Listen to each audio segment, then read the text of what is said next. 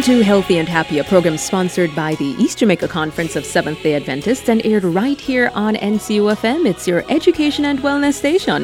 NCU 91.1, 91.3, and 91.5 only on your FM dial. I'm Adise Jonas Murphy. Stay with us. Coming up is a very informative and intriguing edition of Healthy and Happy. You don't want to miss it.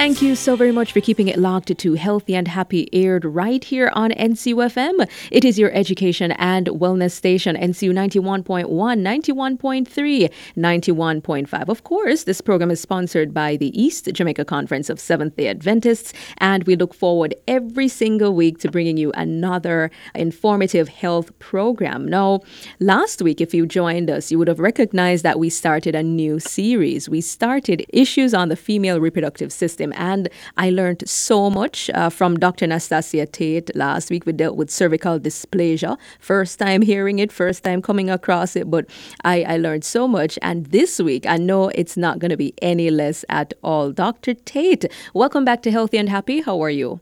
I'm good, Adise. It's great to be here. How are you? I am doing well. Thank you so much, Doc. And thanks for always making the time. We really, really do appreciate it. No problem. It's my pleasure. Thank you so much. So, this week, Doc, we are delving into a new and exciting topic. This one is called Polycystic Ovarian Syndrome, PCOS for short. We're going to be learning about this four word acronym. We're going to be seeing how mm-hmm. much uh, trouble it causes from time to time with us females. Now, could you define polycystic ovarian syndrome. It just it sounds very heavy. Could you give us a layman's definition of this medical condition? Right. It, it definitely is a long word. It's a big word. It's a mouthful. But polycystic ovarian syndrome, in simple terms, just refers to a hormonal imbalance that is usually seen within a female within her reproductive age group. It is marked by an imbalance of the hormones. So you notice that the females have excess androgens, which is the male hormones, and the normal female hormones like the progesterone and the estrogen or the estradiol, there's an imbalance there as well. The other hormones at play, such as insulin, so it's a very complicated syndrome where you have different hormones really causing an overall imbalance that leads to different manifestation. If you look at the word itself, polycystic ovaries, mm-hmm. it refers to having a small ovaries, a poly meaning multiple, so you're having small cysts on the ovaries. Everyone who has multiple cysts on the ovaries have polycystic ovarian syndrome. It really is a medical hormonal imbalance, and yes, it's marked by multiple cysts on the ovaries, but there are other features that has to be present to make the diagnosis. Okay. Well, what about the cause or causes, though? How did this thing come about? How does one get this? Is one born with it? Does one develop it? So, the exact cause of polycystic ovarian syndrome or PCOS is unknown. We do know that there's a familial or genetic predisposition. So, if it is that your siblings, your mom, your aunt have PCOS, mm-hmm. then you too are likely to have PCOS. But it can be also isolated in a family. So, we don't know the exact cause. There are different association, but as to the underlying root cause in every single person that is unknown. How is it diagnosed, doc? Okay. So, like most thing in medicine, you know, everything in medicine really is a combination of history, mm-hmm. examination, and investigation. So, on your history itself, the classical features that patients will complain about is to have missed periods. So you'll have months of not having a period, two, three months of not having a period, or even, you know, six months really. And then you when you do have a period, it can be very light or very heavy. Mm-hmm. So it's marked by irregular periods that are usually light or can be heavy. And that's what you get on your history. Um, on your examination, you may have features that you know increases your index of suspicion. So if it is that you have male pattern um, distribution of hair. So you have hair on your chin, on your chest, on your back, you know, in a male pattern distribution, then that's what we call hirsutism. And mm-hmm. that too can raise your index of suspicion along with your history. Now, on investigation side, you will do an ultrasound and the ultrasound may show multiple cysts in the peripheries, almost like a string of pearls going mm-hmm. around the ovaries.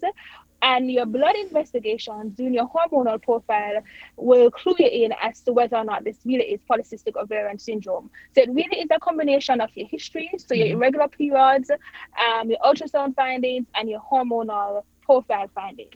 All right, let's back up to the irregular period. What is it really that defines irregularity of the menstrual cycle? Is it missing your period? Your, your period is about four days late. It comes, and then next the, the following month it com- it misses a month, and then the other month it shows up. Is that what makes it irregular, or is it the absence of the the period without pregnancy, of course, uh, for months two months, uh, then it returns, then four months absent again, then it returns. What constitutes irregularity?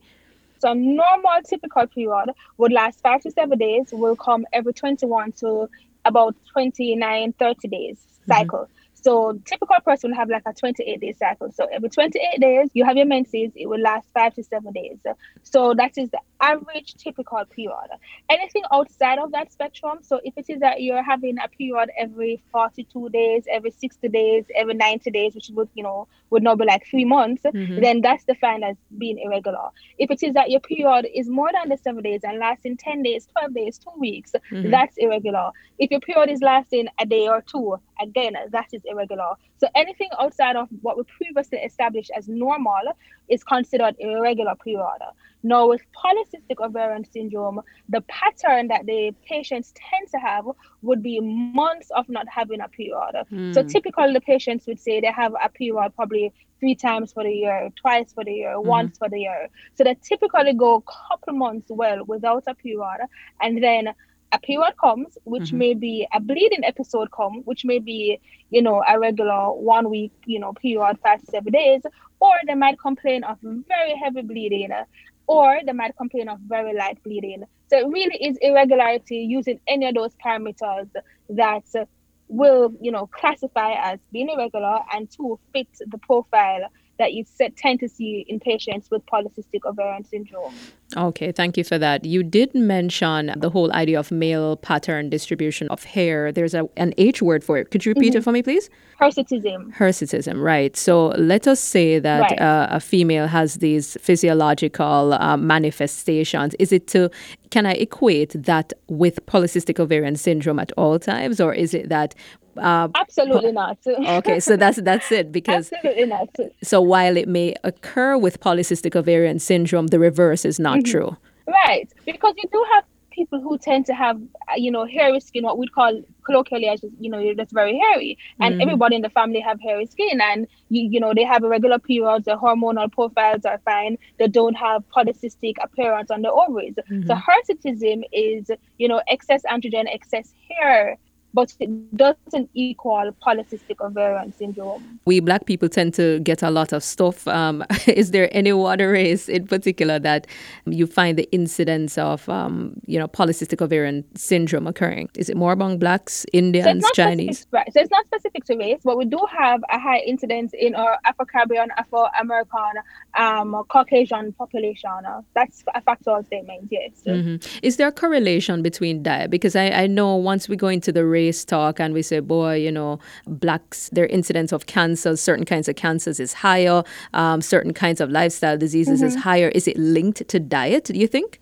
It's not directly linked to diet. There haven't been any studies that you know, have a positive link with diet and a polycystic ovarian syndrome. What I will say though is that polycystic ovarian syndrome is linked to diabetes. Mm. So we mm. do find patients and obesity, right? Mm-hmm. So it is a it's compounded, it can be compounded or either of the conditions can be compounded by the other. Mm-hmm. So, for instance, if it is that you have polycystic ovarian syndrome, you are at increased risk for having glucose intolerance or um, insulin resistance and hence to develop diabetes. Mm-hmm. Again, if it is that you have increased insulin resistance, meaning your body does not respond to insulin when it's produced, mm-hmm. you know, when you eat to break down the food. So that's the definition of insulin resistance. Right. So if it is that you have insulin resistance, then you're likely to be overweight or to be obese and to have extra um, adipose tissues or fat tissues. Mm-hmm. And that in and of itself um, breaks down or metabolize the estrogen and can then cause a hormonal imbalance So it really is a, a vicious cycle, I would say. So one thing can lead to other, can lead to other, and they all can compound each other, and they can go in reverse as well. Mm. And um, well, I know we haven't gotten to prevention and, and treatment yet, so I'm just going to hold what I'm thinking in my mind now. But um, so mm-hmm. we've looked at causes, we've looked at diagnosis, we've looked at um, the fact that other issues compound polycystic ovarian syndrome as well, or it is compounded by other issues. Um, let's swing into the signs, the common symptoms of polycystic ovarian syndrome. Now, some women start seeing symptoms around the time of their first period, doc. Others only discover that they have PCOS after they've gained perhaps a lot of weight, mm-hmm. you know, or they have had trouble Definitely. getting pregnant. And and this is this is one I've pregnant. heard. Yes, so many women saying, "Boy, you know, um, it is only after we've been trying, trying, trying to have a baby that you know I went and got checked out and realized, hey, this is the issue." What are some common symptoms of PCOS? You mentioned irregular periods, but let's delve into it. So right, so irregular periods, that's definitely the most common thing that persons will come and complain about. You also mention infertility or difficulty getting pregnant. Mm-hmm. And with polycystic ovarian syndrome, what happens essentially is that you do not ovulate. Now, how I explain to my patients all the time is that every single month, what usually happens, a cyst goes on the ovary. It gets to a particular size and the cyst ruptures, a perfect size. It gets ripe. And when it ruptures, it releases an egg. Mm-hmm. If the egg is fertilized, then it leads to a pregnancy. In the absence of fertilization, mm-hmm. you'll have a menstrual cycle. Right. Now, what happened with PCOS is that because the hormones are being produced in an imbalanced fashion, the cyst never ever reaches that perfect size. Mm. So it rarely reaches that perfect size. So instead of having that one cyst growing to that, you know, one centimeter mm-hmm. size, you have a very, very small cyst.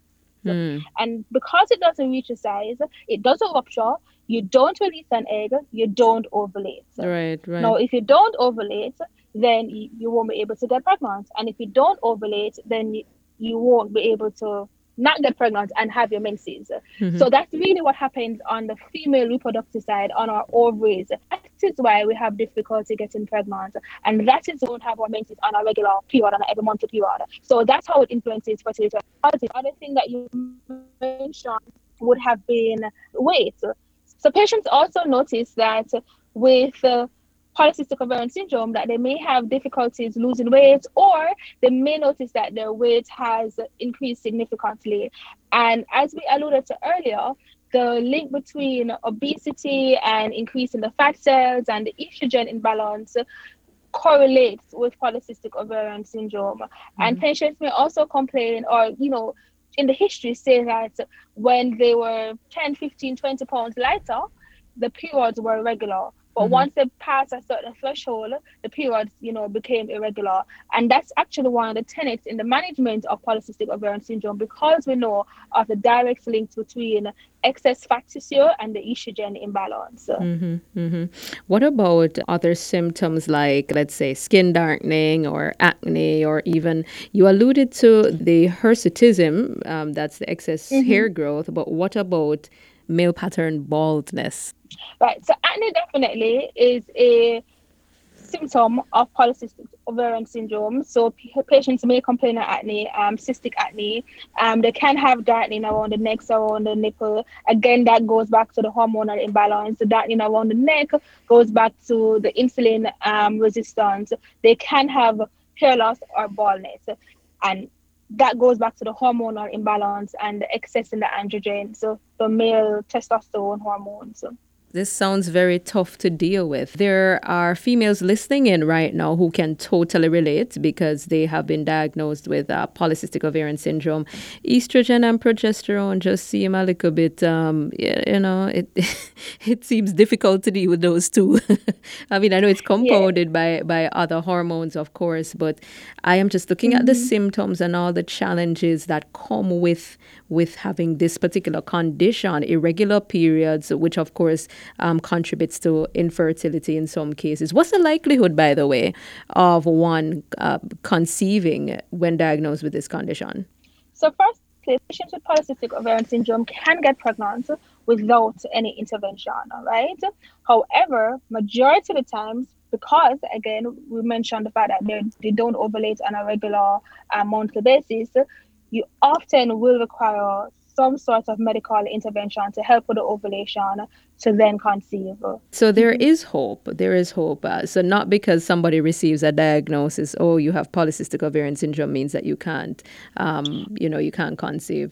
But I'm just looking right. at, you know, as I was, I was saying uh, just a bit earlier, irregular periods, heavy bleeding, hair growth, acne, weight gain, male pattern baldness, darkening of the skin, headaches. All I have to say is, why did Eve eat that apple? Like, honestly. like, honestly. I know. I'm seeing here another symptom headaches, doc. Um, probably that's one of the reasons, you know, persons who have not yet been diagnosed with polycystic ovarian syndrome, they've been having a lot of headaches, women, and they, they just, they don't even know what's happening inside of them. But, but the hormones are also responsible for this? It is. So, what I really want to point out, though, is that some are you know, non-specific, meaning not because you're having headache, it means that you have polycystic ovarian syndrome. Not because you have darkening around the nipple or at the neck or hair loss, you you know, it means that you have polycystic ovarian syndrome. To make the diagnosis, the criteria is very, very clear. It's very, very strict. And the truth is, patients present in different ways you know, all patients won't have all these symptoms. They may have one or two. Um, they may even have a little bit more, but it doesn't mean that you'll have all of these manifestations. And they're very non-specific because headaches can be due to a lot of different things, right? Not just polycystic ovarian syndrome. But yes, the headache too is due to the hormonal imbalance. Mm-hmm, mm-hmm. It's a very, very complicated, it can be a complicated manifestation. Yes. You know, I am seeing too, um, I'm on healthline.com uh, and I'm seeing where uh, there is a correlation between polycystic ovarian syndrome and sleep apnea endometrial cancer, depression. I mean, I don't want to sound very, you know, um, pessimistic, but we must look at the correlation. If, if we're dealing with the topic as a whole, then we must look at the correlation with this and, and other conditions. So, could you address right. those for me? Sure. So the sleep apnea it would be directly related to the obesity. Mm-hmm. The endometrial cancer, that's very important. Yeah. So when we spoke about the hormonal imbalance, we spoke about what happened at the level of the ovary. I did not go in much about what happens at the level of the endometrium or the lining of the womb. Because of the excess amount in the hormone, in particular the estrogen, what you have is thickening of the lining of the womb, right? Mm-hmm. So Usually each month you'd have your period, the lining of the womb sheds, then it regenerates or it goes back and then it sheds again on a monthly basis. Mm-hmm. Because you're not having your period on a monthly basis, you have a thickening of this lining of the mm. womb. Now anywhere where you have unregulated growth, mm-hmm you're at increased risk for having changes in the cells. Right. So the so the cells move from normal shaped endometrial cells, right. and it becomes abnormal, and if left over a period of time, can lead to endometrial cancer or can your risk of having endometrial cancer. Mm-hmm, mm-hmm. What about the link? Right. The link uh, with depression, PCOS and depression. I imagine with the fluctuating hormonal levels. It's the hormone again. Mercy. So you know, as females, every time you have a hormonal transition, so yeah. in pregnancy, in menopause, after Mercy. delivery, or even just with your regular menstrual cycle, mm-hmm. you're at increased risk for getting um, men, you know, depression and anxiety and sleep disturbances primarily linked to the hormonal changes or the hormonal disturbances. So mm-hmm. I'm it's a lot, Eddie. I am so happy. You know, like to be a woman is just so tough.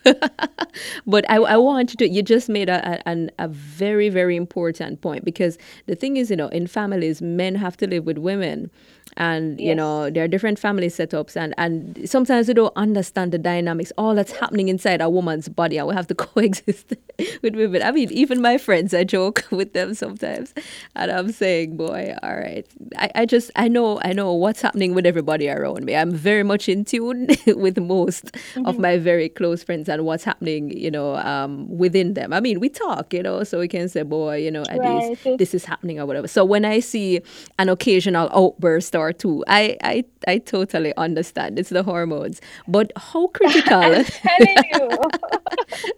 I'm laughing because I had a very similar experience you know, with some friends this week, and I'm like, okay, yeah, yeah. we know what that is. Let's it, just uh, yeah. Don't take it personal. Don't take it personal. personal. We're not taking it personal. We know what this is. yeah, I mean, I am thinking here. You know, quite a few persons are listening into the program now. Husbands are listening in. You know, spouses are listening in. Partners are listening in, and they're saying, "Boy, you know, I just don't understand my wife. I don't understand my." How important is understanding, especially on the part of those who have to coexist with individuals who, one, have been diagnosed with PCOS, or two, maybe exhibiting signs and symptoms and not yet diagnosed. But how critical is it for those living uh, around women to understand that, um, you know, so many things could be at, at play? So your support system can make or break you in almost any situation. And with PCOS, it's no different. No, it can be a challenging condition, especially for couples who are trying to get pregnant and they're having difficulties. So, you know, you know, having all these symptoms of polycystic ovarian syndrome compounded with the fact that you guys are trying to get pregnant can be challenging for both parties. So it's a matter of just being supportive, understanding the process, mm-hmm. understanding the different, you know, how it flows really, and the different interventions and being patient with your physician as you try to find the regime that works best for you. Um, it's very important to be in the know. If it is that you don't understand, and I'm just speaking to you, the spouses, so like the male partners, if it is that you don't understand anything your wife or your spouse should just be miserable, but not realizing that there's a hormonal imbalance happening mm-hmm. beneath all of that, then it can allow you to be a little bit insensitive. But if you know that there's something else that's contributing to it, then hopefully it will mean that you can be a bit more understanding, a bit more tolerant, a bit more encouraging, and that too, you know, will influence how the woman responds. Right. And you know, if you ask me, it will save you a lot of trouble in the long run as well. So, I mean, it goes both ways. And as females, we need to be very intentional, be very aware of what's happening, right. and not always be so reactive. If you get what I'm saying, right? Yes, yes. So I'm I'm hearing you, Doc. Mm-hmm. So females, you must communicate your feelings, you know, in a in a reasonable sure. manner mm-hmm. to those around you. What's happening inside you? Um, it's a quite interesting discussion, um, Doc. As we look at rap- and sometimes, you know, I'll just yeah, sorry to interject. I'm saying sometimes it's hard for the females to express themselves but that's why you carry your partners to your visit so you can have a three-way conversation with your doctor and everything can be explained and everybody be very aware of what is happening and you know really aware of the plan the management and it really makes it much easier in the long run mm-hmm. indeed indeed as we look at, uh, at wrapping up now i want us to touch on some lifestyle tips perhaps to treat PCOS or even medical intervention, ways to treat PCOS. Let's look at some lifestyle changes first. Okay. So we alluded to the significant correlation between weight gain and polycystic ovarian syndrome. Mm-hmm. So that is one of the main tenets for the treatment of PCOS. Mm-hmm. So your diet and exercise is 100% recommended every single time. Losing five 10, 15% of your body weight, not only will make you feel better, but it actually can cause you to um, ovulate on your own without medical intervention or well, yeah, without medical intervention and may not need hormonal support or even the Clomid that we'll uh, that we'll speak about a little bit mm-hmm. later. So weight loss is paramount, it's critical to the management of um, polycystic ovarian syndrome. So when we talk about exercise, we want to ensure that you be exercising at least two to four times per week for at least 30 minutes for moderate to intense level of um, exercise. Mm-hmm. You want to ensure that your caloric intake the deficit between your caloric intake and your expenditure is such that it fosters a weight loss, right? Mm-hmm, mm-hmm. Um, in terms of medical management, it really is dependent on uh, the aim if it is that we're trying to get pregnant, the management will differ versus if it is that we're trying to regularize the, the menses. Right. So to regularize the menses, we really will do hormonal therapy in the form of oral contraceptive pills mm-hmm. that will try to you know mimic what would happen naturally in the body where you have the hormonal changes leading up to your ovulation and any hormonal withdrawal and allows for your period. Mm-hmm. If it is that we're trying to get pregnant, then as I had mentioned before, the issues with ovulation, then that would be our targeted um, treatment where we're trying to induce ovulation in an effort to get pregnant. But doc, um, I mean so mean, ultimate management. Mm-hmm. And I know we're running out of time. I'm, I'm sorry to interject, um, but you mentioned the, the birth control um, measures, um, tablets. While there are positive um, turnarounds or positive outcomes, rather, of have, of taking the birth control pills, like, uh, I mean, for example, we know it restores um, hormone balance at least to some extent, regulates ovulation, all of that, relieves um, excess hair growth in some instances. But mm-hmm. aren't there also uh, negative effects of this thing. I mean, I, have I've heard of some say, boy, I've taken this thing and the thing just blew me up. Like I, I put on a whole lot of weight. So is it like six of one, half dozen of the other? So oral contraceptive pills or hormonal medication in general definitely has a side effect profile and option that we pick for the patients has to be individualized. Mm-hmm. It has to be dependent on the patient's factors and um, the you know, look at the side effect profile.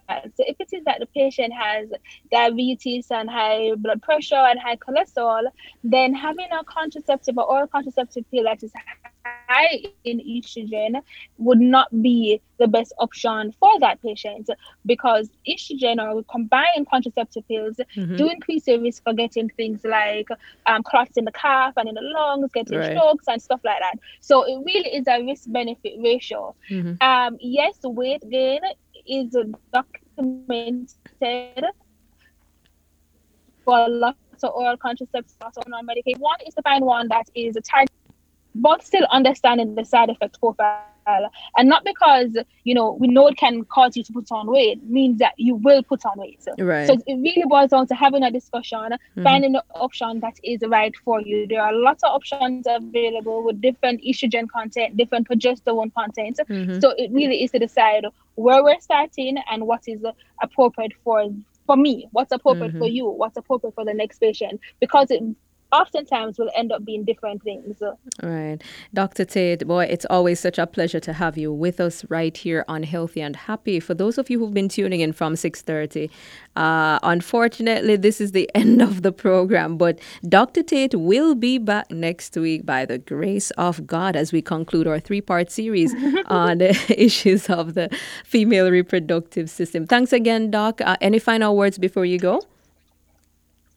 Um, we did not mention metformin at all. So I just want to do a plug for metformin and insulin resistance. Mm-hmm. So your doctor may mention that to you, and it's because metformin is known to increase your um, sensitivity or your response to insulin. Mm-hmm. And so that has been very, very significant in the treatment of polycystic ovarian syndrome.